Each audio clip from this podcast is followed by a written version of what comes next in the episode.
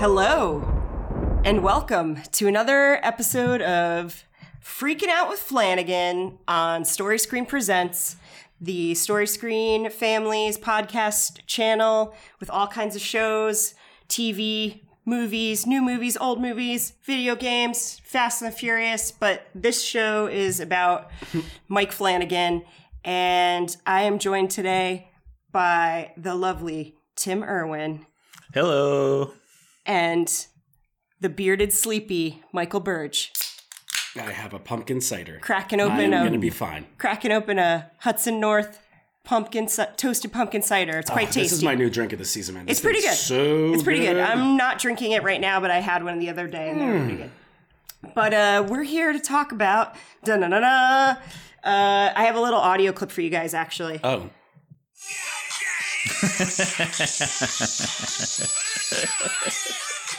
beautiful. I don't even have to edit anything and post. Like it's all just right there. Usher, usher, usher, usher. That's what I was trying to find the clip earlier, and I was like, okay, I'll just, I'll just uh, record my screen while I watch the beginning of this video. We're we're talking about the fall of the House of Usher and other short stories by one Edgar Allan Poe that got morphed into Mike Flanagan's latest miniseries, eight episodes. A lot of the cast is from previous shows, playing ridiculous characters referencing many, many Edgar Allan Poe short stories, and uh, it was really fun. What'd you guys think? Give me your give me your hot take. It doesn't break my top three, but I did like it. I, I Yeah. mean, when you're dealing with this is what I was thinking. It's I was super like, listen, silly. I could have said that this is my least favorite one, and it still means it's one of the best things on TV. Like, Yeah. wait, Over Midnight Club? no, no, no. I could have said I could Okay, have could said have, it's my okay, least. No, no, okay. I'm, I'm not. What am I? What am I? An idiot? I'm not going to do that.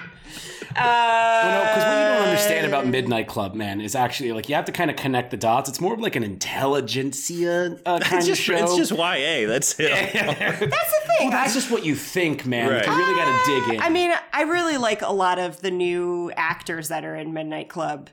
Um, and I'm thankful for them because now they'll get to be in other Flanagan stuff, which I think is fun. So that's cool. But, uh, but Uh, yeah. yeah, my my initial But it is YA. thought is It's fine. It's YA. Fall of House of Usher. It's like here we are finally. Like when we first started the show uh, several months ago, like we knew that this was coming, and we knew we were like, well, if we cover all of these to the schedule, like we'll have pretty much covered all of his major releases in time to do Fall of House of Usher.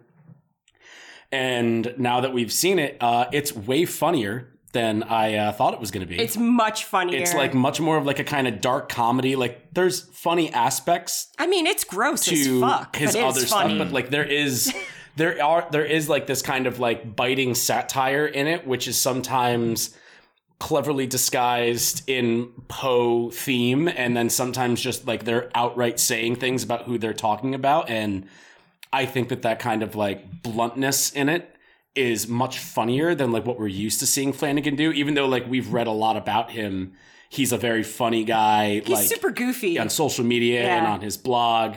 So it is kind of it's always been kind of like a it's always that thing where they say like Stephen King and John Carpenter and Wes Craven are like some of the nicest guys you'll ever meet. Like they're nowhere near as like uh spooky and macabre and like messed up as like they get it all out like in the horror movies. So he's just kind of like this this gentle little writer you know who's just like married to one of the most beautiful people in the world and he's just like i have a blog and i make movies for netflix and now amazon. Tee hee hee Uh, and it, it is just fun that this one kind of just it seems like everybody's having a lot of fun playing different types of characters than they have in like past flanagan stuff or past movies. Uh, i felt like that was like the most exciting part about watching it.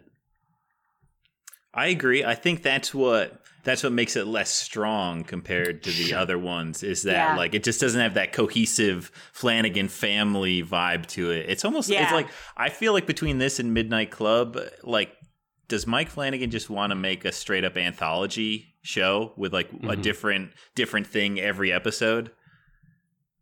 Maybe. I don't know. That's a good question. I'm I'm curious what he's going to do from here.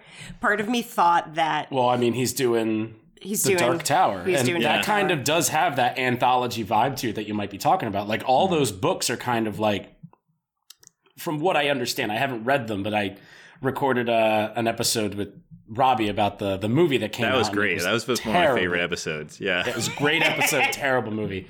Um, man, I should re-listen to that. That was fun. Um, and Uh, as I as I understand the Dark Tower is like it is like it kind of expands through all of Stephen King's works and kind of treats his entire like bibliography as like a a multiverse that can be expanded and walked through and stuff like that. So Yeah. now like something like Castle Rock was attempting something like that. Now this is going to be much more of like an epic scale. So that might be something where he's like, you know, episode to episode, they're kind of mixing and matching between things, but Part it is going to be long form. So that's probably like the exact opposite of what you're talking about, Well, actually. part of me wondered, and I was going to ask you guys if you thought this might be the case, but I was thinking that, you know, he he found out he wasn't going to stay with Netflix. So I part of me thinks that like this is finishing the way it is because it's his last banger for Netflix, you know, after making those other kind of more one story, one family, more drama. And then this is sort of just him like being like, I'm going to fucking have a goofy good time with this last one. And there But is blam, I'm out. Mic drop, you know, like it's there is a little like- bit of bitterness in this one too that you Yeah. can kind of yeah, Yeah. you know yeah a, just a little bit. Yeah. Like when we finished watching the last episode today, and part of me was like, I probably won't rewatch this anytime soon. Whereas, like with Hill House and Bly Manor, I almost immediately wanted to rewatch them. Mm-hmm. You know, so it, it is a different vibe for sure. I mean, you can just imagine like Netflix execs or anything like that, which has just become this brand new way of talking about demons in today's world. We're just like Netflix execs, execs, studio execs. Um, you can just imagine them being like, "Look, so Mikey, baby, we know that the short story is called "The Fall of the House of Usher." But nobody else knows that except for you. Can't we just call it the haunting of the House of Usher just to kind of keep it? You know that that conversation happened and that he like looked at them and was like, I don't want to do this anymore. I really don't. And it probably was like stuff where they wanted him to keep doing things. They canceled Midnight Club. I would imagine they had a bunch of like pre-production notes on this thing that he wasn't agreeing with, and then he was probably just like, "Listen, Netflix, Daddy, you've been so good to me. I'm gonna need some more money and creative freedom. I'm Mike fucking Flanagan now. I directed Doctor Sleep, motherfuckers. So let's go." and they were probably just like, "Eh, we're gonna call your bluff." And then Amazon was yoink and just grabbed him and. I would imagine that that's got to be exactly how it goes. I don't know if you read anything. He's been pretty tight-lipped, respectfully, professionally about like what happened. Yeah. But it just does it does just kind of seem like the timeline of events was he was having some pre-production issues with Fall of House of Usher. Midnight Club uh, had a rough release, wasn't advertised properly, got canceled, and then like three days later, it was like he's going over to Amazon. He's just going to finish up Usher for Netflix and then bounce. Right. So I think that bitterness. I think like he was making this while he was just kind of like, yeah. So I'm just going to do this. I thing. mean, I don't want to. I don't want to like pose that that's like entirely why it is the way it is. no, no. That this is you know, because speculation. I definitely think that he and I've read uh, little snippets where he's like, I wrote these roles specifically for these actors that I already have been working with and was thinking of when we were in the writing room and that they're going to have an awesome time doing this because it's against character of what they've been doing so far you know? So mm-hmm. the, especially like kate siegel and Rahul Kohli like i was reading like he was specifically having like a good time knowing that they were going to be playing like complete opposites of other roles that he he had cast them in. But i i do kind of wonder yeah if just like the overall tone of it is a little bit tainted by his experience with Netflix. It's it's interesting to think about. But it is really cool to have this be a combination of Poe stuff and not just one story. That is pretty interesting. It's pretty fun. I didn't expect that. Mm-hmm. Maybe I should have done my homework more I mean, before. I think it was like the the layout of the show and the entire crux of the show was kind of like layered in mystery. Even with the trailers, you were kind of like seeing aspects of Poe. So you're like, oh, so he's gonna do like what he did with Bly Manor, where it's not just turning of the screw; it's kind of a mixture of um, what's his name? Henry James. Yeah, like uh, uh, like all of like kind of the stories from all of those things. And it wasn't until like me and you watched the first episode, Diana, that we were like, "Oh Yeah, wait, this is more oh, than so one story. every episode is going to kind of be a main short story, and then there's little elements from all these other stories speckled throughout that connect them all together." This thing must have been so much fun to write Probably. like with the idea of like kind of layering out all of Poe's work and then just being like, so how do I connect, you know, Goldbug to the Black Cat and have this all like go through this fall of House of Usher line? And I think the idea of like essentially just final destinationing all of these shitty people with Edgar Allan Poe's short stories is like pretty fun. Uh, that And- really is what it is. and I think that it is purposefully like that because the last big death, the pit and the pendulum one, is kind of like, well, what else do you do other than that? And it's just like the most ridiculous, over the top thing. And by that point, you're just kind of like, yeah, I kind of just want to see this motherfucker get sawed in half, so I don't care. Can I say though, I fucking loved Henry Thomas Yeah. and his his lame little ponytail and his coke habit and how young he was in this. And oh man, he was so good. Bravo, And he was so sir. stupid. Oh, I loved how so fucking dumb. stupid he was. It Oh, was he's- awesome. It was so great. It is insane just Uh. how easily manipulated he manipulates him. Nobody's even trying to manipulate him. And he just completely destroys everything by himself by being an idiot and just so egotistical. oh, that's great. Well, you know, uh, have you seen the? So it's mostly Poe references, but have you seen that Twilight Zone episode with the masks? Yes. That one, I've got a lot of vibes of that, especially early on between like Frederick and um, the other, uh, uh, the T one, the other Oh, other non bastard. Yeah. Tamerlin or Tamerlane, Tamerlin. yeah. yeah. um, like very much, and that was also the episode where um, Gucci uh, Gucci Caligula dies, and and they had like the they had the skull mask, and it was very much like that episode of the Twilight Zone where like there's an old rich guy who's dying, and he invites his kids in, and his kids Yep. are like mean and stupid, and like neurotic, and like a hypochondriac, like control freak. Totally. Um, yeah, so it, that one was very much. I, I was thinking I of that wonder episode like then the if that time. Twilight Zone episode was also sort of referencing Edgar Allan Poe. I know. I Is have to. I need to look it up. Because there's like when I sort of I've I had vague memories of the various short stories because I read a lot of them much younger and when I was looking up summaries to kind of refresh my memory it's there are so many different movies and other stuff like done of Edgar Allan Poe over the years. Like there's like a ton of Pit and the Pendulum. There's a ton, you know, like Telltale Heart has been turned into a bunch of weird shit. Like it's really interesting how many of his works have have resurfaced or like just the name recognition of the Raven and and Nevermore and stuff like that. Like even if no one's read that, they kind of know what you're Yeah. talking about. It's just like become a very pop culture thing. So it's a, mm-hmm. it's an interesting thing to play on. And man, Carla Gugino, chef's kiss, hotter just than hot, the go. hottest of the hot. Oh man, write all the roles for Carla.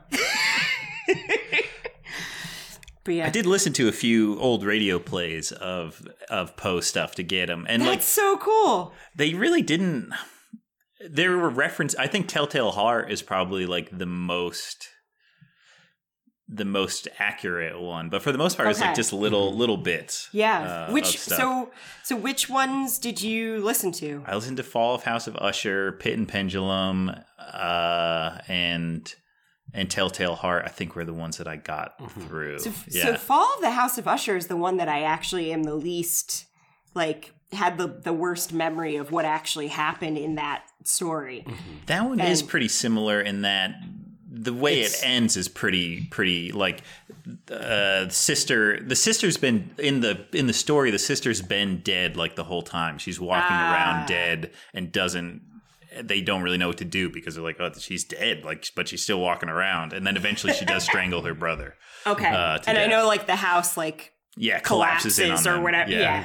That I remember, but I couldn't remember exactly. Like that's the one that I all of the episodes I was just like, man, they're just he just loves burying people alive behind shit or or think thinking they're dead and they're not quite dead. You know, like it's just like under the floorboards, behind the wall, behind another wall, you know, it's just like yeah, it's like uh, I feel like when you start talking about like going back to like the Twilight Zone thing, it's like it's kind of like anytime you see a detective in modern media or pop culture, you're like, do you think that they're kind of inspired by Sherlock Holmes? And it's like, well, Yeah. technically yes, because they invented how this works. So it's like Edgar Allan Poe just like pretty much invented like the macabre, like uh poetic short story mystery. Like Yeah. like you know he's the one that like at least made it like as like ultimately famous it's like why every time somebody starts speaking you know a word for word uh poem written by poe in this like even if you haven't read the poems or you're unfamiliar you're like that's edgar allan poe. Because like he just has such a specific uh vibe and rhyme scheme but also vibe that's just like immediately you're just kind of like Oh, so yeah, anything that's kind of about like, isn't it crazy how shitty some people can be and how they can uh, utilize that against others, but they always get their comeuppance. It's like, yeah, Poe like kind of invented that as far as like in the kind of like um play aspect of macabre mystery kind of stuff. So It's also just like the recurring theme of getting away with it, but your own guilt is what gets you caught. It's like that just happens in so many of his stories where it's like, oh yeah, no, nobody else hears anything, but this person is freaking the fuck out and they just gave away the fact that they murdered somebody and hid him under the floorboards. So, um, but that, uh, the character played by Carl Lumbly, uh, the C. Augustus Dupin, he's like, I think one of the earliest of that type of character, like whether it's the same time or even before Sherlock Holmes, right. writing wise, because it's like him, Hercule Poirot, like all of those, they based a lot Yeah. of their detective shit on Poe's like Murder of the Rue Morgue and Purloined Letter. There's like a couple of stories with that Frenchy detective character. Mm-hmm. Um, so But he does not have a big mustache. no, he doesn't have a big, beautiful mustache. Like, Rue Rue Morgue has to be the most tortured like stretch of the whole Oh, yeah. show when they Oh, were yeah. like we used to call it was Roderick Usher Zoo the Rue Zoo but then people died and so it was the Rue Morgue it's like Yeah. "Alright, that's a Okay, great. stretch Good job, everybody. I, and I, I feel like when I was watching it, like there is that kind of stretch capability in it too. But like having read a bunch of like Mike Flanagan's like personal posts and stuff to his blog, and like kind of without, I do not know the man at all. I have never mm-hmm. met him or talked to him, but kind of having this vague understanding of at least what his professional personality is like, you can see him like writing something like that and just being like, "It's so fucking stupid." You gotta keep that. in- Like he's Yeah. like doing Like it. he's on having fun with it. especially in this one where it's like, like you kind of think back to um, uh, uh, like Haunting of Hill House and like how much of a dipshit the oldest brother is, and you're just like, I fucking can't stand this kid. Like, how does all of this happen in front of you? Will you please just help everybody out? And then ultimately it's revealed. You're like, no, he is seeing all of it. He's like actively in denial and trying to like avoid it and like throw it away. So it's like these little tiny things where it's like, isn't that the dumbest thing in the world for a character to be doing right now? But in um in Usher, it's like kind of just more upfront and Yeah. he's not tossing it on his characters, he's kind of tossing it on himself, where he's like, Isn't it silly what we're doing right now? I am combining all of the Edgar Allan Poe short stories and poems together into a Netflix, you know, limited series horror bonanza. you know, that have all my friends in them, and Carla Gugino is just acting her fucking ass off and probably making so much money doing this because she's in like so. every single episode, like wall to wall of this thing.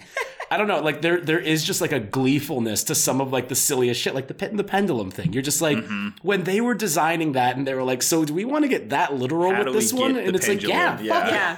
Yeah. Fuck it, dude. There's definitely several things that are like, oh yeah, no, there's no metaphor, there's no allegory. Like we're just going full literal for the audience right now. Like there, we want to make sure everyone gets it. You know, this is the most meta of Yeah. of them I think for sure Oh yeah. I mean, this is the one that's also the most like you know, you know, ha- like Hill House. Like again, that's kind of why like comparing them, you absolutely have to. Uh even with Midnight Mass kind of being in there as the outlier, like at least like the the three house shows, mm-hmm. quote unquote. And it's like Hill House and Bly Manor just have such an emotionality to them because they're about like grief and death and life and love. And this one is just about like, doesn't it suck how rich people are like destroying everything? Yeah, And yeah. wouldn't it be great if like they just got their comeuppance from like Carla Gugino, Wouldn't the it be great demon? if Like, the Sackler family Yeah. got visited Well, by three especially ghosts? that that last episode or whenever they make the deal in the bar that's where like the metaphor is just like like sl- like thrown on the table Oh, just yeah. like yeah. Yeah. so in 1979 all the boomers decided that they would fuck over everyone after them yeah. as and then they rationalized it as saying well at least they'll live like a nice fat life Yes. Yeah. Yeah. Yeah. And I mean, Yeah. the episodes, like a couple episodes before that, because we haven't even talked about fucking Mark Hamill in this goddamn show, Oh. which I think is Doing like his best Joker voice. He is just off the leash. Because at this point, m- who's going to tell Mark Hamill what to do? Certainly not Mike Flanagan. so Oh, he's so just good. going at it. So good. But um, the scene where he's just like, I found pictures of her with every single terrible bad man who has ever existed, and you're just kind of like. that was good. That that, voice that is did good. sound pretty good he yeah. sounds like um, uh, Miss Bighead from Rocko's Modern Life. Ed, Ed, you need to get back in here. I've seen things. Oh With man. the- and then with the pictures, when when Carla is like, one of my clients said that he could shoot somebody in the middle of Fifth Ave. I was like, yeah, boo. No, yes, like that's the shit where I'm just like, fucking go for it, dude. Just yeah. do it. Yeah. Uh, that was a groaner for me. This Oh, is like. I mean, and again, like the groaner, it's all about like, you know, what do you want on your cheese board? Kind of thing, you know? And it's like, Yeah. ah, too much cheese. I want a little bit more meat to my story. And I'm like, you know what? If I got 18 different types of cheese, there doesn't need to be anything else. I'm going to have just as much fun with this. And Oh. I think it is just like the general enjoyment that I got from it is kind of clocking in a little early. That at least for me, I was just kind of like, even if this isn't intentional, the playfulness and Oh, like it's so campy. the campiness of it all Yeah. is just kind of like, listen, do you want me to just sit here and like try to explain the theme of like what I'm trying to get at with like Reaganomics and trickle down shit? Like, do you want me to explain that over the course of a few episodes? Or do you want me to just have a scene where Luke Skywalker, talking like the Joker, talks to Bruce Greenwood and the president from Battlestar Galactica and I just love it. throws down pictures Man. of every terrible person that you could possibly think of? Mary with a McDonnell is Photoshop killing Carla it in and I'm like, yes, give me that one. Why why does she have to have a wig over her hair if she has hair? yeah, that was interesting. I don't know, like, is it? It was just bangs. It was just she's like a supposed frontal. to seem Was more like mousy. bangs?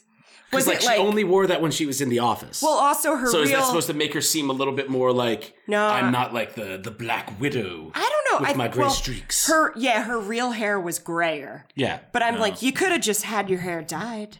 Right. I always, yeah, I thought it was maybe just like It was very particular and weird. very much more like business forward and again like maybe just kind of like it just seemed like when she takes it off to go into the house it's kind of her like putting on armor as opposed Yeah. to taking it off kind of thing so i Yeah. was kind of like Her real it's self. a different type of fight that she's going into Yeah. where i'm like oh does like the bangs and you know the lack of gray kind of make her just seem maybe a little bit more i don't know like it seemed like it was like a trick to the business or something but then it's like never brought up again for the like, biz. I don't know. Yeah.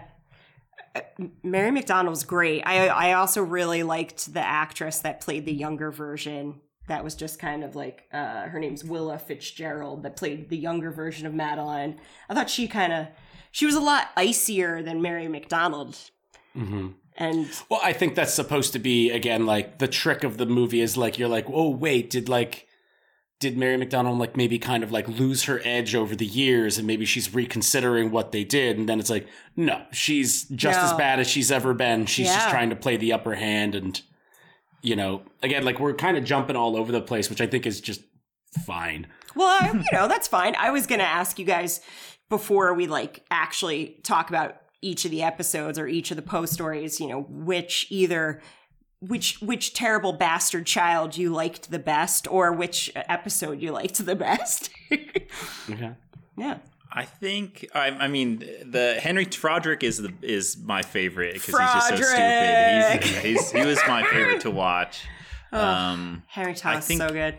in terms of episodes, like that last like 10 minutes of the Telltale Heart episode really goes off the rails in a really fun way. Yeah. Um, I think like and, and like the directorial like uh, choices in that one really like really go. Um, I yeah, like I thought seeing it was interesting that this show is only directed by Mike Flanagan and uh, Mike Fimognari. It's Yeah. only the two of them versus Fim- like and, and Mike Fimognari is his cinematographer Right, for right, right, everything right. since like Oh. Oculus. Like right. this but is they- his but dude. it's an even Yeah. split. It's four and four. and he was the cinematographer on all of these too. So I really think what it was is that they kind of shared duties throughout all the episodes and just split them up like one two one two one two one two Yeah. as far as so like I'm curious. credit. I want to check that episode. That Telltale Heart is was a Mike Flanagan. Yep. Yeah. Ah. Yeah, it goes one two Flanagan, three four uh Fimognari, and then repeats. Ah.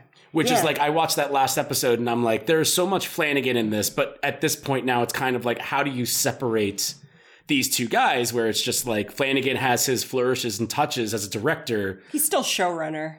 He's still showrunner, but also like that's his cinematographer who's done everything Yeah. that he's Right. really ever done. You know, so it's kind of like where does one begin and the other end, which I think is why it kind of really works out pretty good for like a a steady look and tone to the yeah. show. But that Telltale Heart episode. Woo. And, like I mean, you knew when she threw the thing that she hit her, you know. Oh, but, yeah. but then like I was you just know, I was like, how did he hit how did she hit her? Like what exactly happens? A pretty he- distressing death scene too, like Uh, with the very eyes all like.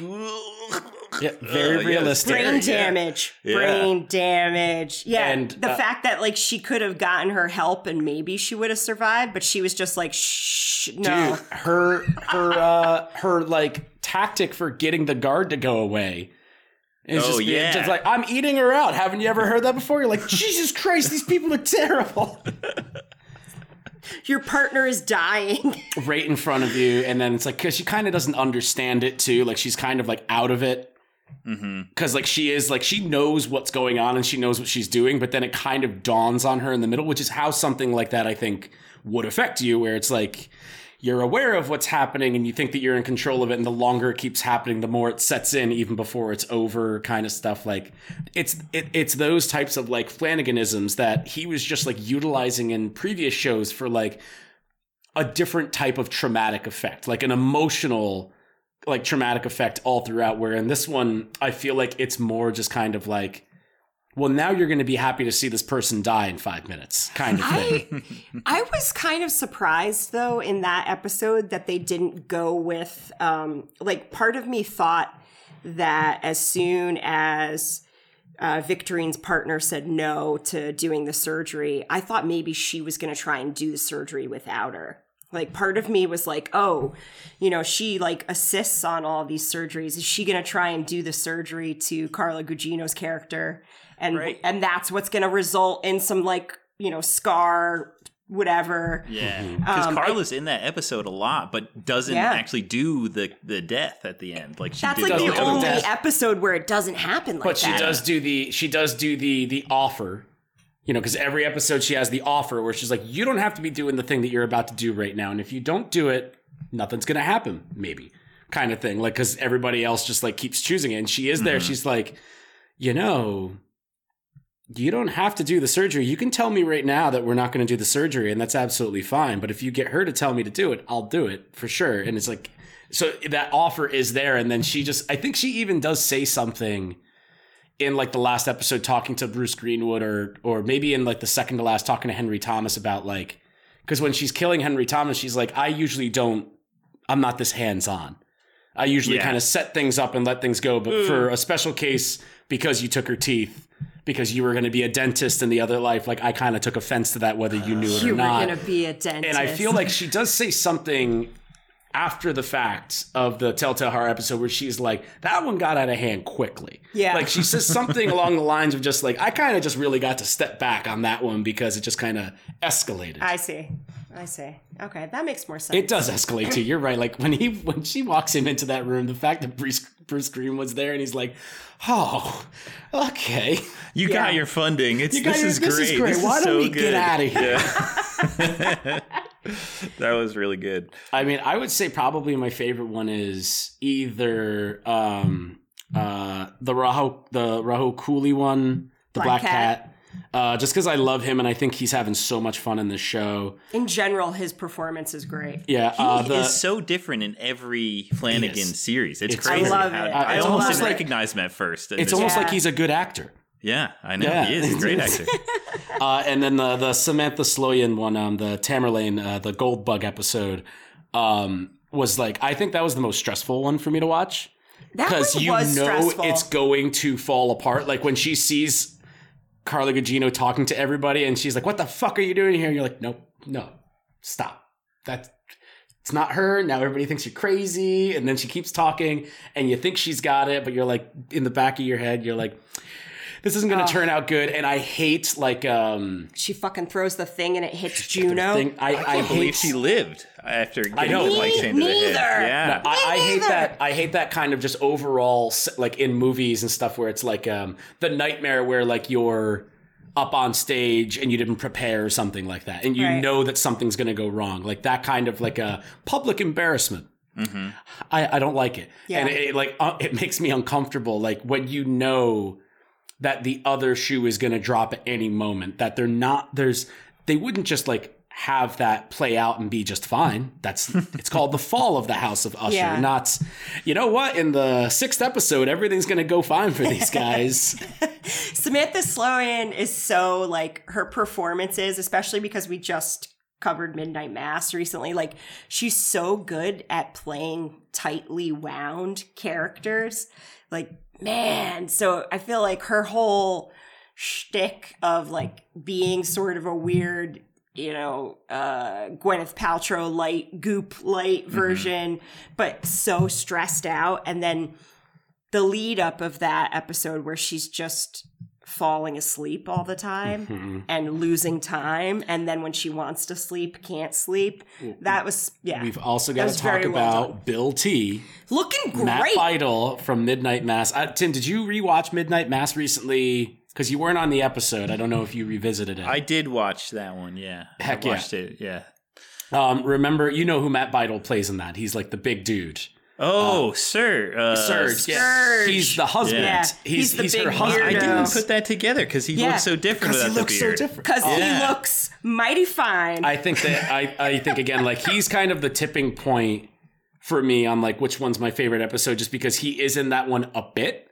Mm-hmm. But it's kind of hard to pick a favorite episode because that's the end of that character and you get the longer you go, you get so much of them. Right. You know, like part of the reason why the Henry Thomas episode is so good is that he's had the most amount of time for the small buildup where he's playing his little fucking dumb bowling alley game that has the funniest bit, and I'm gonna see if you guys noticed it. He has it rigged where you can roll three times instead of two. No way. That's Yes. awesome. how did you catch that Because because I used to bowl a lot, like just for fun, like not like a professional bowler. And I don't think it's an editing mix up because they do it three separate times. It's not the last frame. You know, It's, no, no, no. It's it's yeah. like he's bowling and bowling, and then he bowls again, and I'm like, it would have reset. And I think it's That's awesome. I don't know if it's intentional or not, but it just felt like it happened a couple times that I noticed it, and I just think that like that that would be such a a fun character quirk that he's like Yeah, convincing he's, uh, himself he's better at bowling by changing the rules. You know? Well, that I mean, that one scene where he like his daughter's talking to him about his mom, and that she's like talking again. And he's like, "Yeah, that's great," and then like bowls, and was like, "Yes," you know. yeah well i mean that So was like the beginning of the end when you're like oh no okay he brought her home to kill her Yeah. like i mean like he didn't intentionally think he's gonna kill her but like he's gonna torture That's her got to be also like another Poe, like poem or short that like I'm not familiar with. Of i don't know trying to Like take a care paralytic and taking yeah. care of someone who is sick, uh, but that you think like that I you mean- that you that you think has betrayed you in some way, and like the whole world thinks that you're taking care of them, but you're making them sicker. Like, it's very sounds like it's- Munchausen yeah. Mm-hmm. or whatever. You know, like when we watched um what was that show we watched with Amy Adams? Uh that like it was her her crazo mom Oh, was like uh, sharper things. uh sharp objects Sharp yeah. objects, yeah sharper where it's like her her her mom is essentially like poisoning her little sister but just very slowly so that she Mm-hmm. can have someone to take care of all the time and like Mm-hmm. you know it's just like yeah uh i yeah my my go-to thought was like why is the daughter not going in the room to just visit her mom like how was does, like, how it's does she locked. not It's probably locked. And then Yeah. it was like, tick, tick, tick. oh, it's locked. It's, like, yeah, it's locked. Easy. but I'm like, she's like oozing through her bandages bef- long before they ever get to the point yeah, where I feel she's like that's the thing that out. made you the most upset out of the whole show. You're just like, she's got to change those bandages. Well, I was like, infected." I was like, yeah, I was yeah, like, she's probably gonna get infected. She's gonna get sepsis. She's gonna go into shock. Like she had burns. She doesn't have skin. Skin is what protects you. And like again, like there is such a campiness to that. Like Yeah. they just keep showing her in this like makeup, and she's like, and he keeps like, you know, the constant like the cocaine bag is right there next to that weird like Paralytic. yeah, Yeah, like like nightshade, like whatever. glow yeah. powder thing, and you're like, that's what's coming. Like you know that that has to be what's gonna happen, and it's like the same thing where it's like Kate Siegel gets mauled by a chimp in this show, like because But that's direct from Poe. I know, but like it's direct from Poe, but that's got to be one of the most ridiculous things where like you put that up on a whiteboard with everything else. You're like, that's the one thing. Like, how are we going to pull that off? Right. And you just, I feel like Mike Flanagan looked at it and went, that's the most ridiculous one. We definitely have to keep that in there somehow. Okay, so how do we reverse engineer this? Okay, hmm. well, and you just start reverse engineering like, well, the Telltale Heart, I want to do this and I want to do that. So maybe they're testing it out on chimps and that makes sense with these guys. What if we p- toss this really funny joke in there? Why it's called the Rue Morgue, and it's just like, yeah. Well, I I mean, think it's I think it's very very funny that they keep that entire bit in there. well, first original recipe Rue Morgue. Rue is just French. It's street, so it's it's Morgue Street. It's not a real morgue, but uh, original story is that character that uh, Kate Siegel's playing. It- it's the exact name, Camille Spagna or whatever. It's her and her mom get murdered by an orangutan that escapes from like some sailor bought him and was going to sell him to a zoo or something and he and he escapes and he escapes with like a razor that the the sailor was shaving and watch he was watching him shave and he essentially tries to shave the two ladies and ends up cutting one of their throats. Yes. and then he knows he's going to get in trouble because he's not dumb he's an orangutan. He thinks he's going to get yelled at so he tries to hide the bodies and he shoves one of them up a chimney and that's the daughter. That's the one that Kate So- Siegel's playing so it's pretty fucked up. All right, so and it's I- really fucking I violent it back. He uh he reserved a little bit. Yeah. like he didn't I, Yeah. like I like. It, it could have gone worse frankly, yeah. I mean, I would have loved to have seen that in the show. um, but I think that would also kind of go against like what the show is kind of presenting there too, with like the kind of animal rights of it all and stuff Yeah, like that, yeah. where it's just like these, you know, it is justified what this chimp does to animal testing Yeah, like Yeah. but it is pretty I, I- What's the what's the Incredibles character that uh, she's designed after? Mirage.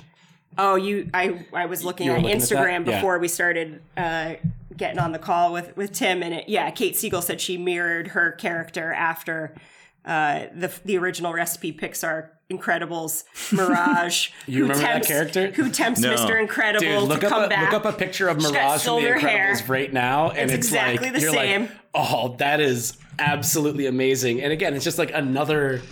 It's just another like dart in the board for me as far as just like these people were just fucking Having around on this show. No, it is. Yeah, it Look is. at isn't that? she And, looks uh, good with the silver hair. She I- does. Yeah. And, and it's also funny that like the with her being like, damn it, Toby, like Toby Oh, damn yeah. it is an actual character name in a different Edgar Allan Poe story. So I, I was like, that's Ah. actually really I funny. I figured that the twins had to be some reference. They, Yeah. it wouldn't be that weird without it being a reference. But I it didn't was know. it was very funny. I was just like I didn't pick up on that right away, but I was like, wait a second, there's something about that. And Yeah, when it's I like was- when you're watching one of these Star Wars shows and they're kind of spending a little bit too much time on this random character Yeah, and then you go on the online and they're just like, "Oh, it's fucking Bork shit fuck," and Yeah, yeah, right. they he hasn't been the Empire Strikes Right. Back. uh, But it is fun that like He almost Hoth. almost every character name in this is a direct pull from some kind of Edgar Allan Poe story. Yeah. So I mean, mean, that's the whether it's a loose reference or a direct one, it's pretty fun. Yeah, Well, it is it is YouTube bait in that way. yeah totally. You know, I'm, Yeah. I'm waiting for the the six hour video of like, Oh, I mean, all but the that's- Easter eggs in Oh, House yeah. of That's Usher. Also, that's Yeah. also him. Where I'll it's read- like Right. all the ho- all the hidden. Let me ghosts. read you the Yeah. uh, the title of this one one article on Mashable: "The Fall of the House of Usher." Every awful sibling is named for a Poe character. Of course. I just like that the title said every awful sibling. I was like, oh, this is good. This is very good. You know, so even even Frederick, who I was not familiar with, is named after a character of an equally kind of dumb dude who dies, and pretty great. Uh, Tammy Tamerlane is is one of his poems. Victorine Vic LaFourcade, she's from another story about being prematurely buried alive. So they're, you know, they're not all exactly who they're playing, but, Mm-hmm. But he's some of them the are. names. He's but he's using the in there. names and he's referencing different stuff. So it's pretty fun. It is pretty fun. I mean, one of the But Camille the- L'Espanaye, Kate Siegel, her character is like straight up. That's the Murders of the Rue Morgue story. Like she was the daughter that got shoved up the chimney. it's pretty awful. I shouldn't be laughing. I wanted to tell you guys too that like I was telling my sister this. I read that story in elementary school for school, like in fourth grade when I was nine.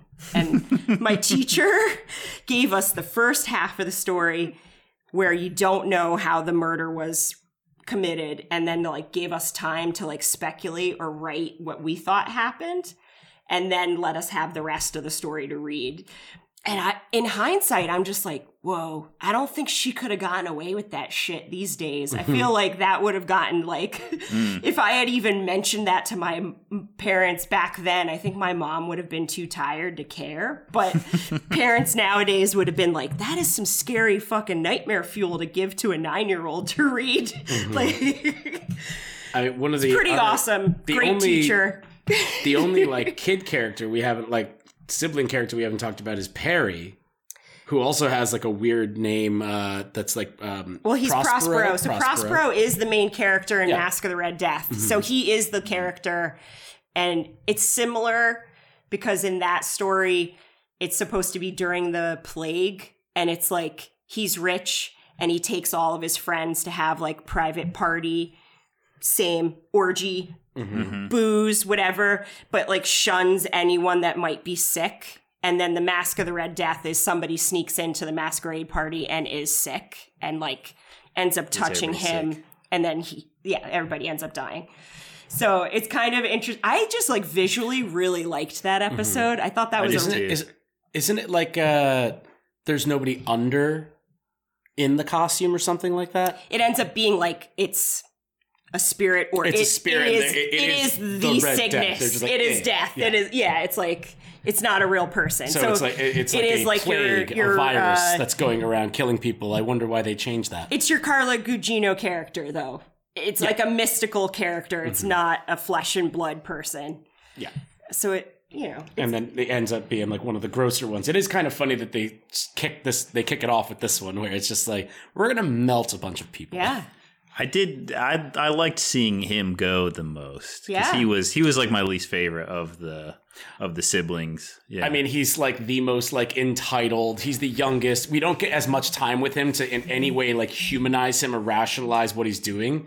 I think he's probably one of the most one-dimensional characters in a cast of like a lot of one-dimensional characters. Well, he's the first to go, so yeah. Mm-hmm. you don't need to spend too much time developing him either in that way. And I mean, he does go in like, I mean, what's the most painful way people go in this? Like, that's got to be One of the more painful ways. because he's still Yeah. alive for quite a while. Yeah. yeah, he's just fried.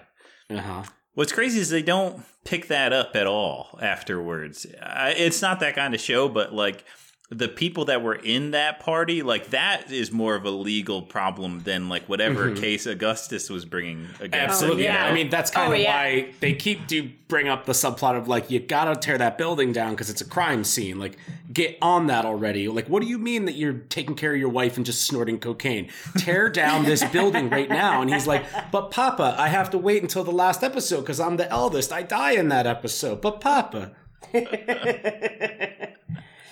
Uh, I did I did really just like visually love that. Like that's like the closest to an actual like period piece Edgar Allan Poe episode just having it be a masquerade ball and just like mm-hmm. having Carla Gugino be able to walk in and be like, "Yo, all you help, get the fuck out." get out of here. And she tells Good she tells service uh, industry, get out of here. Henry Thomas's wife, like, you gotta get out of here too. I know. I and then you're Doesn't not listen. and you're not sure if she does, and then you're like, you didn't listen, you didn't listen, and I kind of like how how she sort of likes all of the the terrible kids. Like she's like she kind of likes something about them, even though they're terrible. Yeah, I mean, Mm-hmm. she can't. Uh, she can't resist going to that party. Yeah. she she would have fucked him. She would have fucked Prospero for sure. Yeah. Think so? Yeah, she wanted to. Well, I guess we'll never know. Yeah. Yeah, yeah. Who knows? I mean, she doesn't. I mean, she took her she took her wedding ring off. Like all of the things that Henry Thomas is getting upset about are rational things to be upset about. How he responds to them, Right. is maybe not the most uh, uh, logical next steps to take. Yeah. And I do love Dr. Sleep Kid. I do love, I mean, she's all teenager, you know, Who plays Lenore? who plays Lenore, the the only the only good person in the in the Broderick family. Um, you know, minus Kate Dickey, who's his original recipe wife, but she's also really good in this. What happens to her? You know, when she turns around, you see that she's got a hole blown out the back of her head. So Oh, does I- she? So I'm assuming she shot herself. Yeah, I'm, I'm assuming it was suicide. Yeah, Because Well, the fact I- that she shows up at the funeral still young, I was like, she Uh-huh. had to have died then. Like the fact that a part of me thought maybe he was going to turn around and she was going to be an older version of herself. And like maybe he's just fondly remembering her young, Mm-hmm. but then when the, when you see the back of her head and there's like a massive hole, you're just like, oh, okay, she was Uh, mm-hmm. I must sad have- and she did not want to keep going. I must have been on phone for that one from the for Yeah. the reveal there. it, it is a very it's quick, quick, like it's yeah, a it's a blink four and you miss it. Yeah. Yeah. it's a quick one. But I guess that's don't- interesting then that the the two biolog or the two kids from that marriage like don't ever bring her up uh, like they don't hold a grudge against their dad for that, which you would think maybe they would. I You would think so. I think that they're that fucking bad. Yeah, Yeah. right. I mean, because I feel like they those two are the worst. They like kind they're of all allude really to that that they got bought, like, And, like- those two kids more than anyone. exactly. Like, he stole, like that was the way he stole them from his ex-wife mother. was Yeah, by giving them tons of money, and that eventually they just changed over time and That's were like her not, whole yeah, conversation. Like Yeah. when she talks about, she's like, people would ask, like, how in the world did he get custody of those kids? she's and like, she said he's, rich. Yeah, he's rich. He just gave them everything. And he's like, I flashed the world in front of them and showed them everything that they could be. Which is another thing about the show that I really like, which is the fact that Carla Gugino's I, I don't know exactly like devil, demon, raven, whatever it is that she's supposed to be. I kind of took her first conversation that she had with Perry in the second episode where she calls herself consequence. Yeah. I kind of took that literally, even though I don't think you're supposed to bring that all the way through, but I feel like that is kind of like if she is like this kind of demon, like she's not this like super malicious thing. Like she is just kind of like, you know, kind of like a monkey's paw kind of thing, just kind Yeah. of like brought to life. Where it's No, like, that's true. I like to give you. I didn't even think about that Yeah, story. I like to Yeah. give people what they want, but at a price. And the longer it takes for that price to be taken, the sweeter that price will be because, like, we don't even know how time works for her. She could just jump 43 mm-hmm. years and she's like, now I get to reap the rewards of this and catch up on everybody. Yeah. But I do like that she knows what would have happened, what everybody's fate would have been if they didn't agree to that that uh, deal in the bar in 1980, where it's just like he knows, or rather, she knows like uh, Henry Thomas's character would have been a dentist. you know, and that like Uh, like uh, Roderick would have been a poet. yeah, exactly, and it's like you know, not a great one, but one who you know would Well, she be said he would have been a great one, but he would have been poor. but he would have been poor, which sound familiar? Yeah, Yeah. But I find it's funny. I like I love Zach Gilford. I loved him in Midnight Mass. It, I feel like it's harder to reconcile that performance of how like he does seem good in the beginning in the younger version, and then we're ex- kind of like expected to believe that he was on board the whole time for the the scheme with his sister. Like it, ju- I I feel like that it doesn't. The performance there is a little. eh. You don't get a turn. You don't Yeah. like. There's Oh. even if there was one scene where his sister is like, actually, if it, if they showed that she was the real mastermind and was like, I know that Augustus wants you to do this, but we're gonna do this. Give Yeah. us that, and then I'd be like, okay. But you just like all of a sudden he's just he goes from like family man, I love my wife and my kids to like Yeah. I'm gonna fuck the entire like Justice Department to to get a leg up. Yeah. You know. I mean, I feel like it is there a little bit. I, I feel like that was much more of like a, a surprise to you, D, when we were watching it. I kind of, and I don't know exactly where I pinpointed it in. It is just kind of like there is like this kind of thing of like, just because of what's foreshadowed before. It wasn't like I like sixth sense detected this thing coming. It's like they do kind of foreshadow that he screwed Augustus over at some mm-hmm. point. Oh, no, and I- they are talking yeah. about that, and then it's just kind of like, so wait, is he? because what's her face they don't talk about it during because i think that they are trying to look for that surprise as opposed to the turn but there is that scene where the sister is just kind of like where she talks about Yeah, Madeline cask of says Amontillado. she talks Yeah. about how when you want to take down you know the neighbor uh, boyfriend from hush who's playing the the business the business guy uh, if you want to take down the hush boyfriend you uh like you don't just like come at him hardcore with everything that you have and hope that the justice system takes him down. You make him love you you become his best friend he can't be without you like that kind of thing. She does give him that talk and then it's just kind of dropped because that's when augustus shows up. And then Yeah. it's like oh like tippity tippity tap and this is No, I- he's got that great line where when the wife is really mad at him about it like why didn't you tell me about this?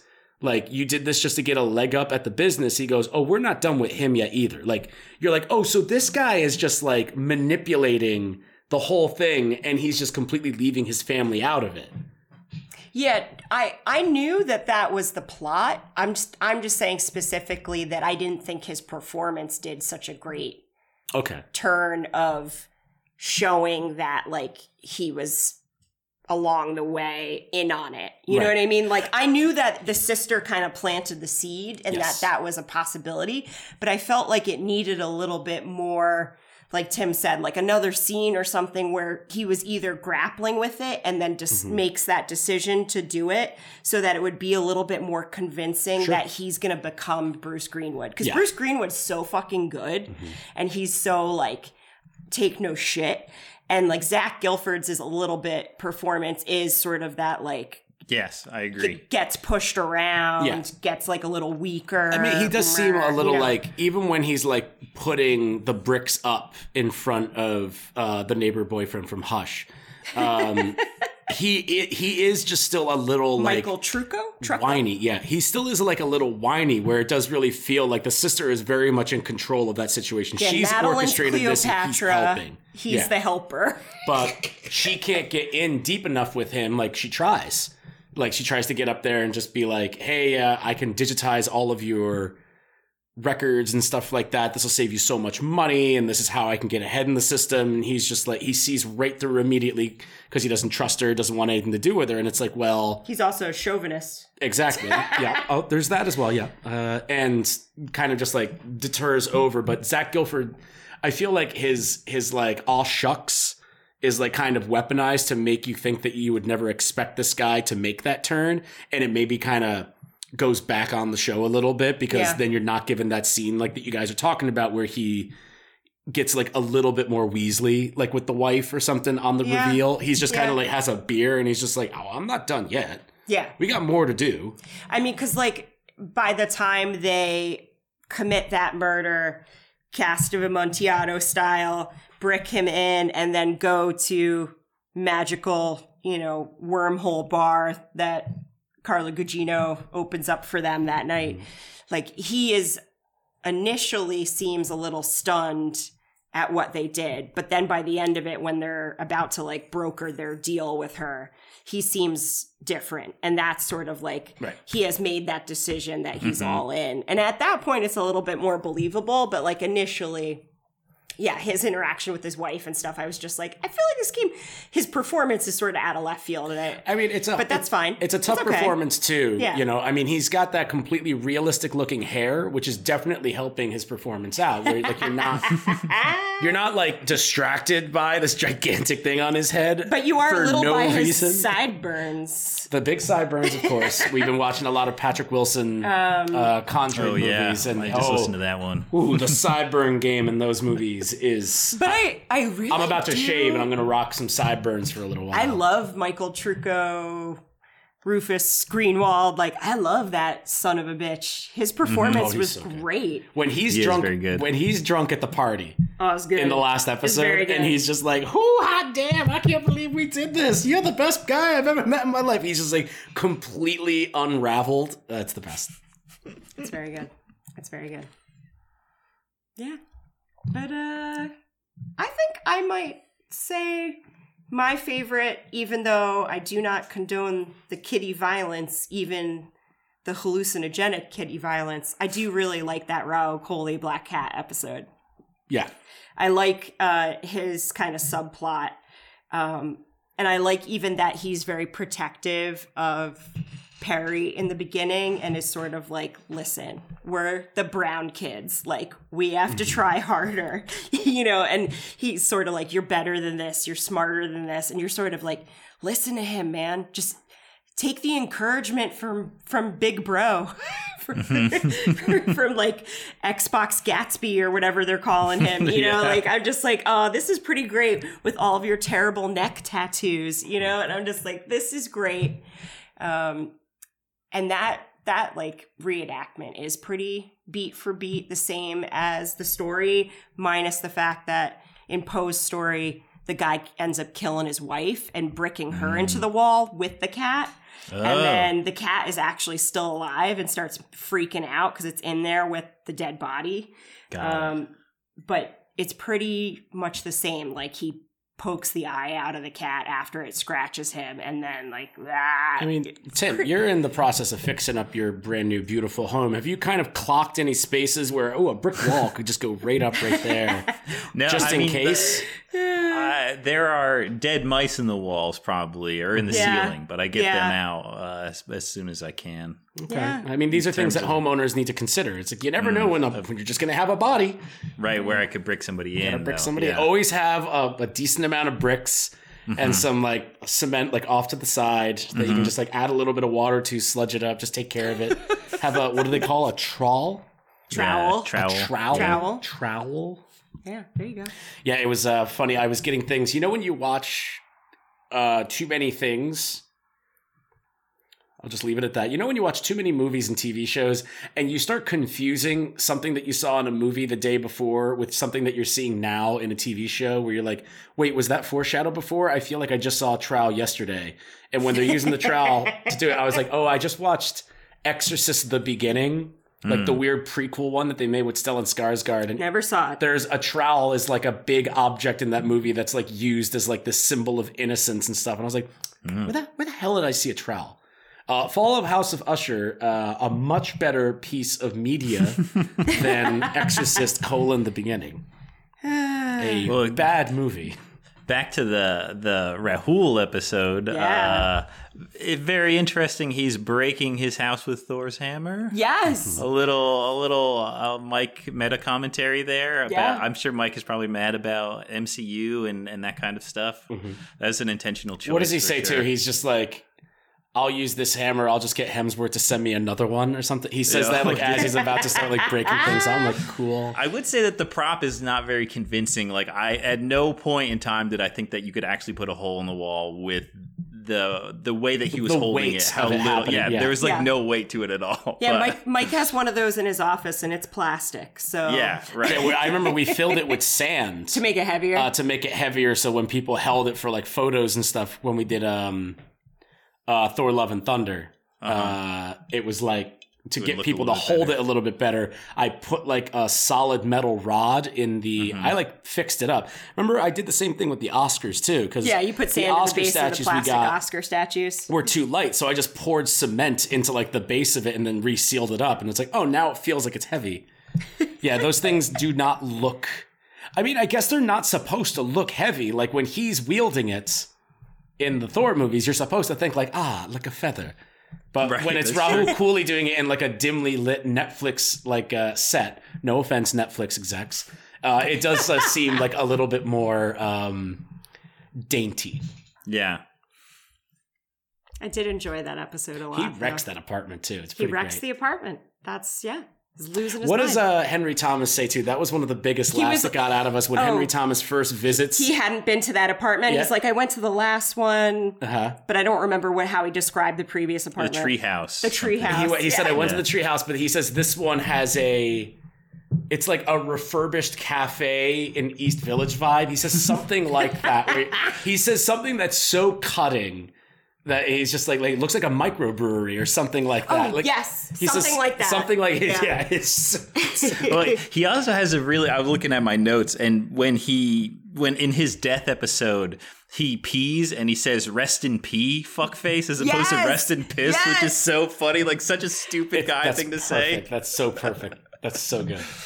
He's awesome. He's he's the best. I love the Um, uh, when he's talking before when he uh, takes his the whole teeth thing is just so much fun because it has so much weight to it. By the time you get to the end of that episode, It's awful. he was going to be a dentist. Um, the, the the term with pliers is used again at some point, and then like the fact that like uh, what is it like when when he like took over a board seat, uh, he tells uh, his wife that uh, uh, the the newspaper said like from ruthless to toothless Yeah. Mm-hmm. you know, which like works on like the different levels. It's just like the teeth thing is like you could have squeezed out like two bits with that, and I feel like they squeeze out eight, and it just like keeps going, and you're like they just keep bringing the teeth back up. But it has a happy ending. Like she gets through it, and she like saves the world and stuff like that. If she's telling the truth, Yeah. which I would imagine she is, because she's I mean, we get we get another. I I really liked her in Midnight Club. We get another Ruth Codd performance as Juno, Mm-hmm. as the uh, drugged up. yep.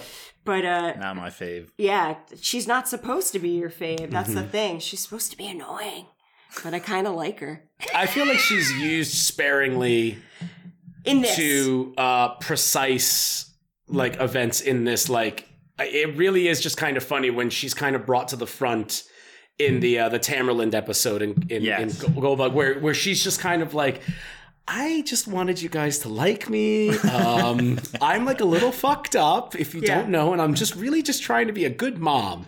And I didn't think about this, and uh, it's all falling apart now. And um, did I fuck up? Did I make a mistake? And then they kind of slightly connect, and then she's like front row at her. She's like, "You're doing great. You're doing a great yeah, job." and then she And- fucking knocks her out. and she and like uh, she thinks that she's looking at her every time she's saying something because the Carla Gugino demon is taking over Oh, yeah. the woman right behind her. So when she's like, "What the fuck are you doing here?" and she's like, "I support you." Like it's it's little stuff like that that I Yeah. think is like it's great. I think she's weaponized pretty fun. I think that that actress is very funny. She is. I did look it up because we were like, she is a um, uh, what is the term? Like she is missing a leg. Uh, because we were talking about like, oh, I thought she was in a wheelchair with Midnight Club. She was. She was. And Yeah. it's because she is a paraplegic who uh, lost, I think, her left leg and only takes on roles now, apparently, or not only, but like likes to do roles that are kind of like talking about like disabilities and stuff like that Uh-huh, and people uh-huh. that Where she can doesn't keep have going. to hide it. Exactly. And so like in this one too, like her character, it's kind of worked into her character. Like Right, that's what from she was doing in the hospital hospital. stay. Yeah. Yeah. Yeah.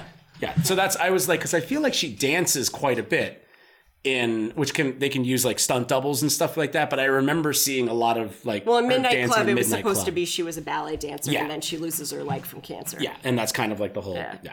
But uh, I just her her Ligodone plot didn't really land with me because they were like at no point do you ever really see like a, a negative side effect from Yeah. Ligodone. She's just like taking like a hundred of them and is fine. So Right. it's just like what is why is this such a big deal that she gets off of them? yeah, it almost know, so would have been like- better to show one of the Usher kids be addicted to Ligodone because then it wouldn't have been a happy ending. Then we probably would have seen that person either go through withdrawal or like Right. hit, I, I mean, I know they've done it with Hill House with with the mm-hmm. twins already, but just like dealing with addiction is like that's m- done much more mm-hmm. realistically than this was, maybe. Rahul was on like a street version of Ligodone. Right, right. And when he died, that was like that was a big part of his death Mm-hmm. uh, when they brought it to Roderick.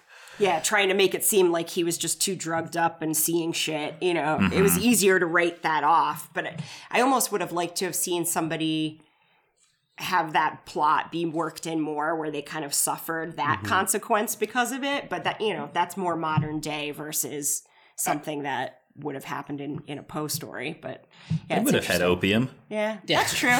Oh, I'm sure there's a lot of fucking opium in one of those stories at least.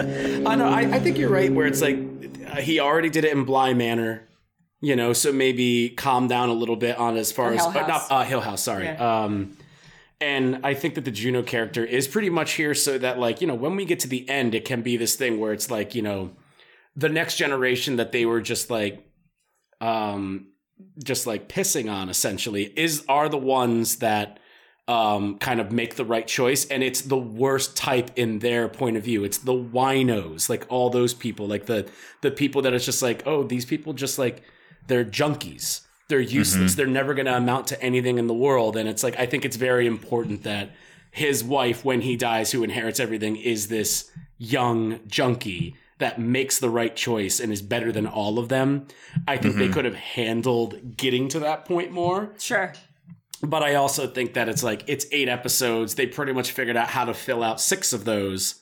I think they probably could have just like given the Juno character a little bit more oomph to do, but I think that they did I think he probably did want to stray away from the Excuse me. bless you. Uh the um you know, like the the, the kind of like uh, kicking the junk kind of aspect of it Sure. her like making the decision to like slowly wean herself off over the course of over three years is kind of like enough for her to be like Yeah. you know she has that line she's like i would rather have hell for three years than infinity in this family Right. kind of thing Yeah, plus like it really is like honing in on killing off the bloodline. So like the only really good person that has to suffer for that is the granddaughter Lenore and like even her mom is not so great, but then like them hammering home that because she's good and she has to die, that's going to inspire her mom to actually do good. You know, so it's kind of like, all right, so that gives her mom a second chance because of that.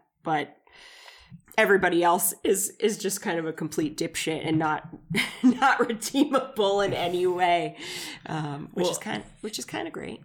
It's interesting. I I love a good like fixer character, and it's Mm-hmm. interesting that Mark Hamill also makes the good choice. You know, Yeah. when confronted with the, but, but he's just like he's just a realist, and he's just smart, and he just knows Yeah. like I'm not gonna I'm not gonna fuck with something over my head. Right. Um, mm-hmm. Whereas the the other like the the ushers are all vain enough to think that they can win. Right. Mm-hmm. It is interesting that he ends up being like the best moral character mm-hmm. after Lenore. Like he's essentially the one that's like, well, what do I have to give you for that? No, I'm not going to do that. You mm-hmm. know, and just like coping with the. I'll with just the take fact. my lumps. exactly. Yeah. Uh, and when he also like when he like gets quote unquote Carla Gugino's character like Yes. when they let that play out we're Oh. like how good he is at this even at his age he's just like bop bop bop bop bop calls all good to go I'm leaving right now and she's just like wow That was that was really fun. That was good. Yeah. That and he's immediately just like I love that he he immediately clocks like uh oh hold on a second here something she just steps on the body and it's just full of air. He, Yeah, imme- that was a he immediately shot. like That he was a doesn't really fun effect. He doesn't try to run away. He really doesn't try to plead. He doesn't even really try to ask any questions to further understand outside of just like, well, now what do we do? Like he's Yeah. not just like, so who are you? Where are you from? He's just kind of like, okay, this is a situation that I am in right now, and we're gonna let's let's see what happens. Diana, did you? You're the the Poe. You seem to know a lot of these Poe stories. Did Poe ever do the Antarctica like Yes. Hollow Earth stuff? yeah, I that was Poe. I, I, wasn't sure read if that, was one. all Lovecraft or not. You know what? I looked I looked that up because I have not read that one, but um but that character name is uh that one's based on a book called The Narrative of Arthur Gordon Pym of Nantucket and it is like a shipwreck kind of like sort of Robinson Crusoe type story and then it finishes with him going to the South Pole. And I was looking up some other stuff and there is like a um And that's like his only like novel. that's like his his His, his, like- uh he tried to break into like full length novel but it was Mhm. like originally published like in segments okay.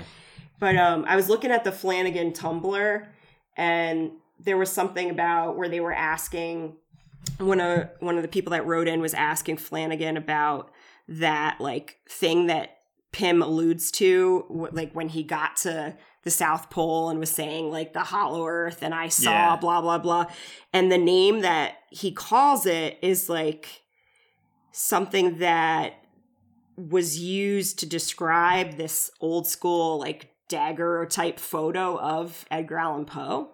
Hmm. I gotta look it up though to tell you the correct name.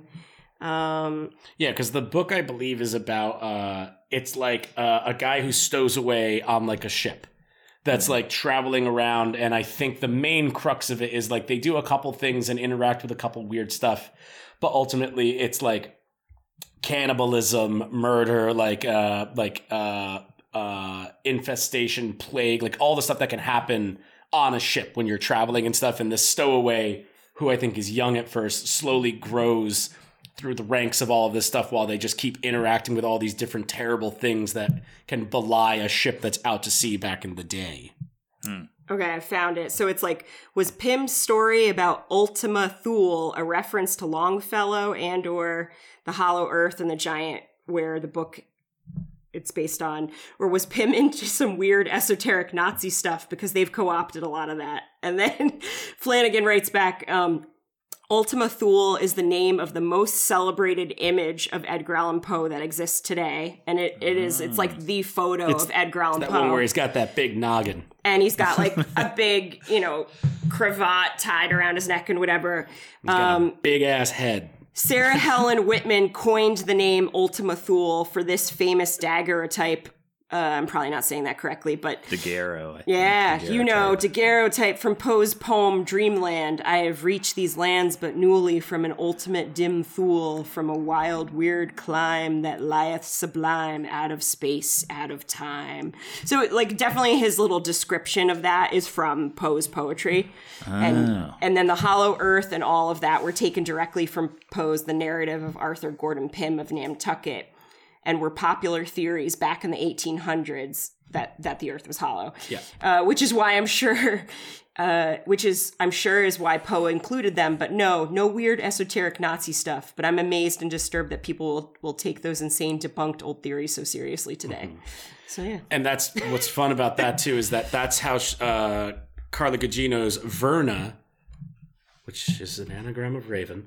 Um, Oh man, you like that, don't you? You do they like ever that, call don't you? Like, how would we know her name is Verna? I don't I think remember uh, them saying it. when when she's bartending or something, I think that's the only time that it happens or something. Oh, okay. Yeah. All right. I was Um, like, I was wondering Also, I think about that that's her name that's on like the license and stuff like that. Like, when, yeah, it's like when when it would come up where you would hear see her You name. know, it's little snips. But that's what she describes the uh, the bar at, uh, or the moment in time Yeah, that they're when out of making the space deal. and She's like, we are out of space and out of time right now. Like while we make this deal, and it's like, Yeah. I like the idea that Arthur Pym, like 50 years ago, brushed up against this place Yeah. that she's from. Like, just Yeah, didn't really interact She with it. She said, "You saw me, right? I was Yeah. standing there." Yeah, and you she's know, like, "I I a sensed you up there, so whatever. I came up to take a peek, and it's just like, oh, fun.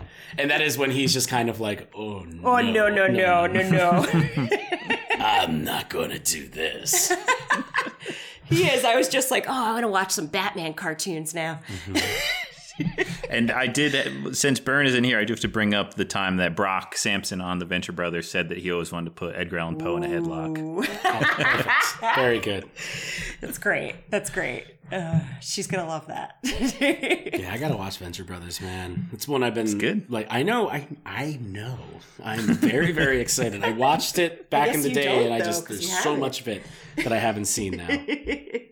Well, yeah, the, the release schedule of like one season every three years was really tough to, to keep up with. Sure. Yeah. Yeah. Just keeps coming at you.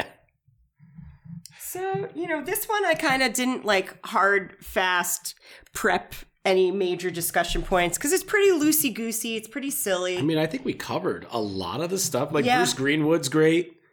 I you do, know? at the end of it all, there was a minute where I was wondering if Bruce Greenwood was actually Bruce Greenwood, like when his sister Madeline goes down to the basement in their old house. Oh, Part- I yes. yeah. Part of me thought it was going to end up being Carla Gugino. I was like, tricking oh, her. Yeah. And Mm-hmm. I was like, oh, why would he decide that he's going to, you know, mutilate her body or whatever? But, hmm and then I, you know, with all the things he was taking out, I was like, oh, is he going to try and pull her brain out of her?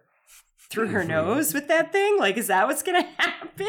I'm I did like all the Egypt stuff. That Yeah. was like a fun little like uh Poe references, like how that was in, so in vogue when he was he was popular. and like all of the the immortality and preparing someone for the beyond and everything. Mm-hmm. Yeah, it was very cool. Have you guys ever seen the movie Tales from the Dark Side? Tales from the Dark Side, the movie? Uh, that's the one with the um, Remind the me? oven, the oven framing device. Uh, is there the I oven don't know if I remember in that. one? I, I'm trying to remember all of them. Like, there's a bunch of them, but I remember one of the big ones is it's um it's William Hickey. Uh, this guy I'll show you. Uh, the, Oh. uh, the uncle, Yeah. the great uncle from uh, National Lampoon's Christmas Vacation, uh, and he's in one that's about a black cat that he can't seem to. He kills a black cat and it keeps coming back, and it's kind of very Poe uh, influenced. it and might then be. It very much probably Yeah. is. But then also in Dark Side is uh, there's a whole thing with a mummy that's going around an Ah. apartment complex with like the hooks and stuff and mummifying people like that live in this apartment complex. Christian Slater's in that one. Oh, And I can't remember what the other ones were, but I was curious. I'm like, I mean, that's uh how many how many are in this thing? I can't remember. Uh, it looks like three. It looks like three. So that's two for three. Oh yeah, the other one is uh is the gargoyle. Oh god, where the guy falls in love with a yes. Yes, I know the gargoyle. The gargoyle one I remember. That one's crazy. And Yeah. who is that actor? That's uh, that's a big actor. I It feel is a big actor. Um, lo- uh, it's uh James Remar. James Remar from um, he's the dad in Dexter. Uh, he's Warriors. He's like one of the guys from Warriors. Uh, Ah. he was just an Oppenheimer. Ugh, he's in Yellowstone. Get that money, James. that one. That one has like a really fun. is uh, there is there a connection between the gargoyle one because there is like that obvious mummy connection and that black cat connection and I'm I was kind of thinking I was like well that's 2 for 3 what's the other one cuz maybe Mike Flanagan took a little inspiration from this thing that took inspiration from Poe and he's of the age where like this would have been like a VHS like horror classic like growing up I've always wanted to show Tales from the Dark Side the movie for the horror show that thing is messed up I love all those those like kind of '90s anthology Oh, yeah. horror movies. They're so fun.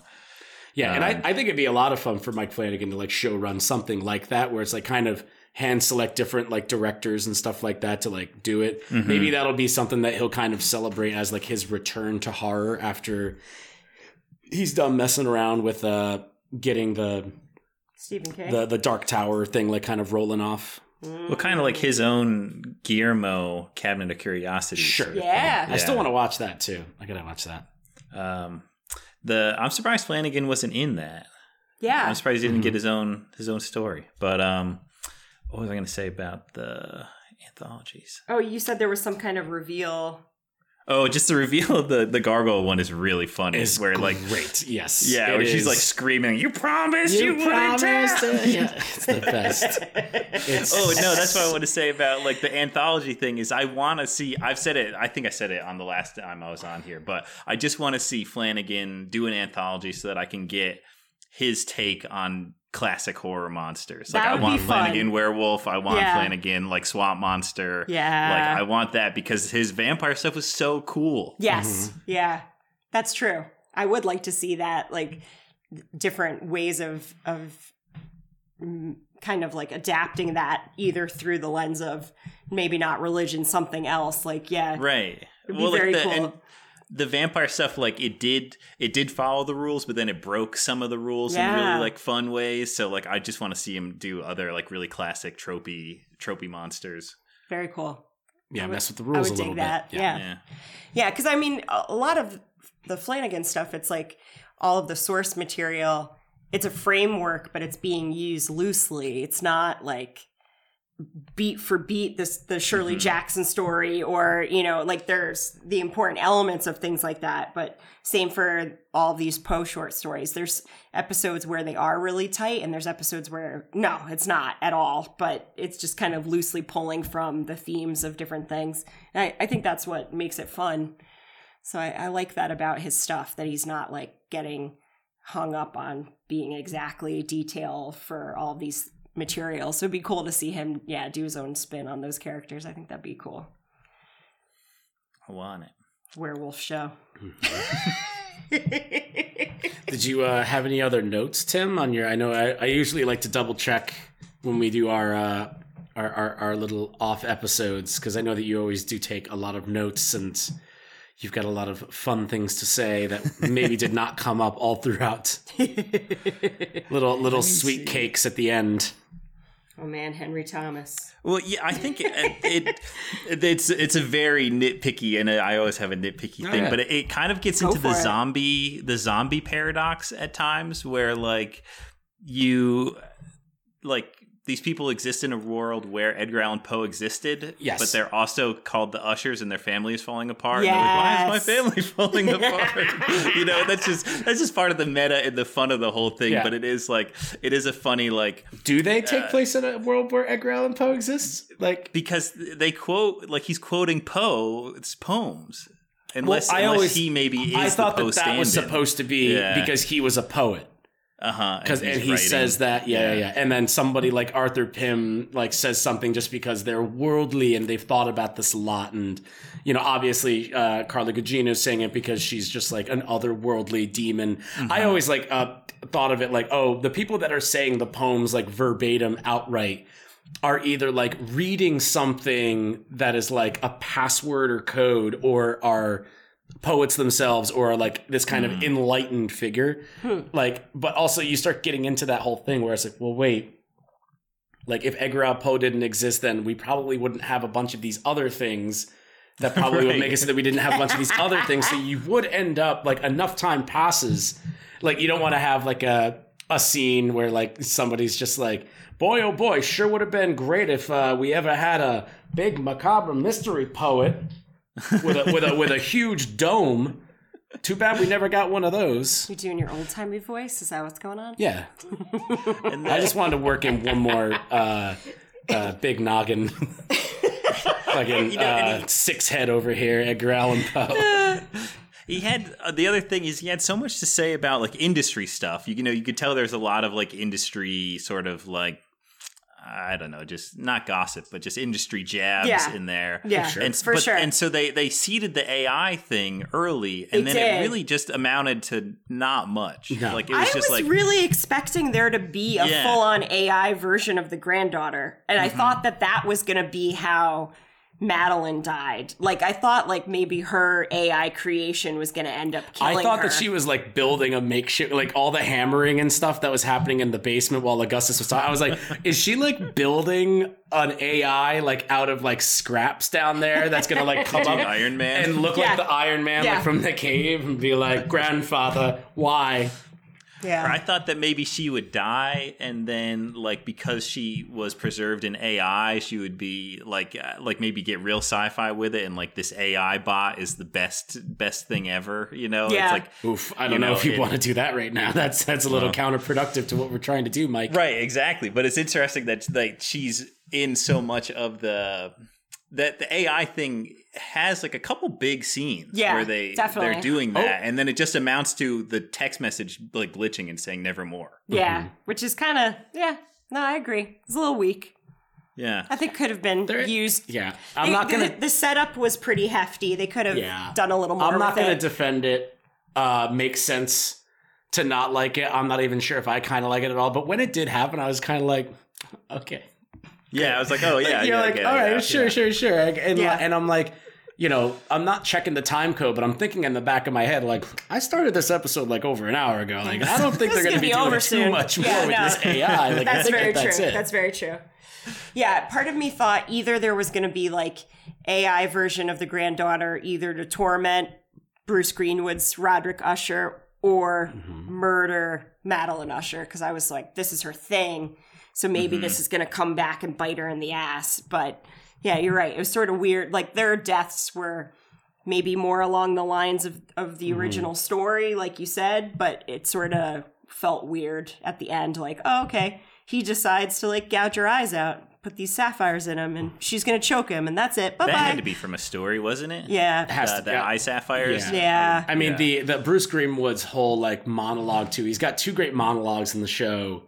You know, he's got that great like when life gives you lemon monolog Mm-hmm. which is like really great. And then when he's talking about the uh when he's talking about the sapphires and he's like a queen of the desert. Like Yeah. they, and he's just like going for it and he just like has this and he's just covered in blood and you don't know why he's covered in blood just yet. You're like, wait, did this happen right after what we just saw?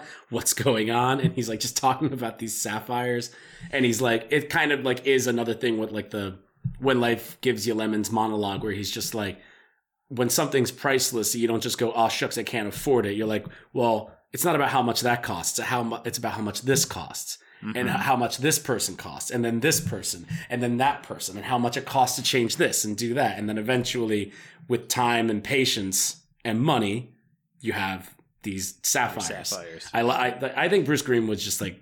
He's I think great it's a hard thing to do what Yeah. he does in this show, which is mainly just monologuing and talking it's great. and he pulls it off pretty good. yeah, he's, That's why he's so good in the Star Trek movies because it's like Well- they need you to come in for one scene and convince this guy to join Starfleet. Yeah. As- Can you do it? as icky as it is. That's why Gerald's game is so good because it's him and Carla Gugino for a huge chunk of the movie. Yeah. I mean Henry Thomas as well, but yeah, it's, ugh. Have you seen Gerald's Game yet, Tim? Yeah. Fun. I watched it. I rewatched it after one of your episodes came Oh out. heck yeah, Yeah. cool. yeah. Um, Ah. I figured you would be in heaven seeing seeing Bruce. You loved Bruce. And Bruce. Oh, love him. Absolutely. I mean, speaking of Gerald's Game too, makes an appearance on like so. Now we start getting into this thing where Yeah. it's like, remember when she's looking at Netflix about what movie to watch with her mom? Yeah.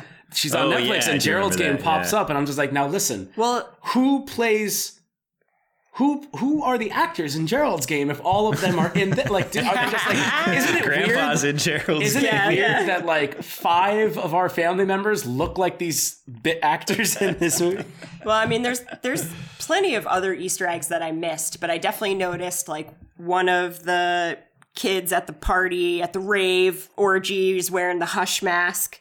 Good That oh, I that's ca- fun. that I caught pretty early. there's got to be a midnight Um, mass book somewhere in the background that I Mm-hmm, just wasn't looking for I think there's some kind of like there's a Ouija board in one of their apartments or something like that. oh there is a Ouija board yeah in the the kids rooms Um, yeah. uh, earlier yeah and I, I'm trying to think what else. I feel like I saw one other thing, but I, I'm sure there's more. I'm sure there's a lot more that I didn't catch. That uh, yeah, like you said, that's like a clickbait for YouTube for sure. Deep dive. Oh, yeah, all of the all things. that stuff. I mean, the thing at the time of this recording, it's really only been out for just a little over a week, right? Yeah, Yeah. two weeks About maybe. that, yeah. Yeah. So I'm sure all of that stuff will be coming forthwith. more videos. Yeah. New rock I'll be, stars. I'll be down to fucking watch them. talk to me. I'll let them were, do the uh, work, and then I'll just sit. You were and watching "Oh, a couple while I was uh, making dinner, and I was Yeah, I like, "That doesn't to- sound very good." Yeah, no, yeah, no, they didn't. Like, they didn't really have a whole lot because, again, like I feel like these they just like busted them out. So when you watch those things too early, there's really not a whole lot that you're going to get from them. It's all just like, did you know that these characters are named after Edgar Allan Poe characters? I'm like, no fucking shit, dude. And he's like, also, the name of the show is based off a short story by Edgar Allan Poe. I'm like, what is this? what is going on? I mainly watched those. I was like, what was the order that they happened in again? I was kind of getting the, I was getting the middle three confused, um, with like the Black Cat, the the the Rue Morgue, and um, Telltale, Telltale Heart. Heart. I was like, which one happens first again? It is just funny too, like how The reverse order of the kids dying the out. reverse order of the kids dying kind of doesn't make sense with Lenore, but whatever. Um, and I do like I like how like Lenore dies peacefully. Yeah. You know, that's like a nice, a nice- little like a easy tender note. She's like. Yeah. all right, Yeah. so I just wanted to let you know everything. You know, everything's not going to be great, but because of all of this, great things are going to happen. Your mom's going to be fine. So go to go to sleep. It's nice. Go to sleep. Go to sleep. Yeah. Go to Doctor Sleep. And uh, yeah, it's good. It's good. Uh, worth the wait. I think. Uh, again, like it's not It my was fun. favorite one. Yeah. Uh, it's not in like my top favorite ones, but it is like a show by Mike Flanagan with all of his friends having a really good time, and I get to watch it whenever I want now, True. and that's fun. That's true. Mm-hmm. There is a much more episodic nature to this one too than his other shows. Like you could just toss on like that one cut, like one shot, like episode from Hill House to mm-hmm. have fun. This one, even though there is like a longer story going, you can just kind of be like, well, I want to watch the last 20 minutes of this one and just see that that cat like mess with Rahul Kohli. Mm-hmm. I like the editing of when the kids would die, and then it would be like title card oh, smash. Like that was really nice. Yes. They're Yeah. taken a page out of Lost book. Like that is the Lost ending. That's how every Yeah. episode of Lost Yeah. ends. Boom. Like almost like sound effect for sound effect. But it should end with this instead. Oh.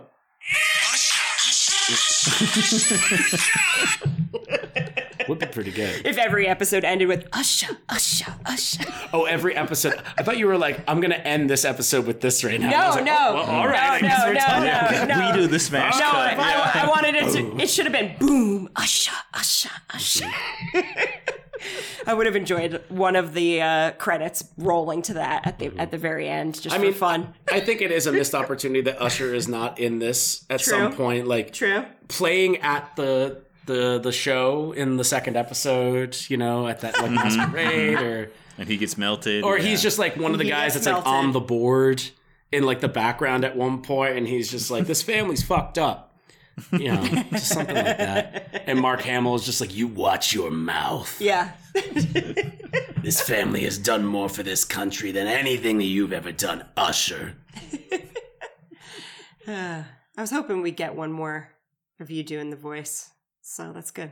all right I think that's a good. Uh, batsy that's a good place to end it. I think. So, uh, Tim, thanks again for joining. Yeah, glad Oh. to finish it out. Always a pleasure. Mm-hmm. We'll have a little uh, hiatus until we have new material to cover. well we still got to cover his early stuff Yeah, we for us we yeah, can- yeah we do, can go do back. his early early movies Go back and, and, then we'll cover some of the early stuff. That is true. Yeah, we'll, we'll get around to it. We'll see uh, where his Avengers first assembled. So, yes that's what that's gonna be but uh, yeah, thanks, guys. And Thank you. You've been listening to Freakin' Out with Flanagan on Story Screen Presents. You can go to storyscreenpresents.com for all of our content, podcasts, videos, articles, reviews, deep dives, all kinds of fun stuff, as well as an event page for some of our live events, movie screenings, pop-up events, movie trivia, movie bingo. We've got a lot of stuff going on to finish out the rest of October for the Beacon Horror Show Part 9.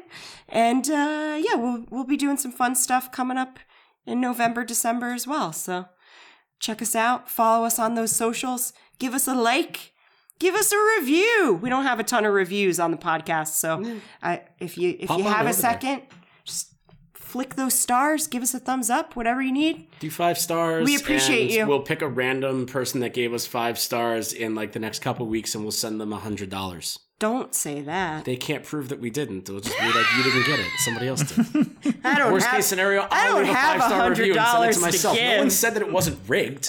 I- All right. We're in okay. charge here. All right. Just Bye, leave us a five star review. Bye. Bye.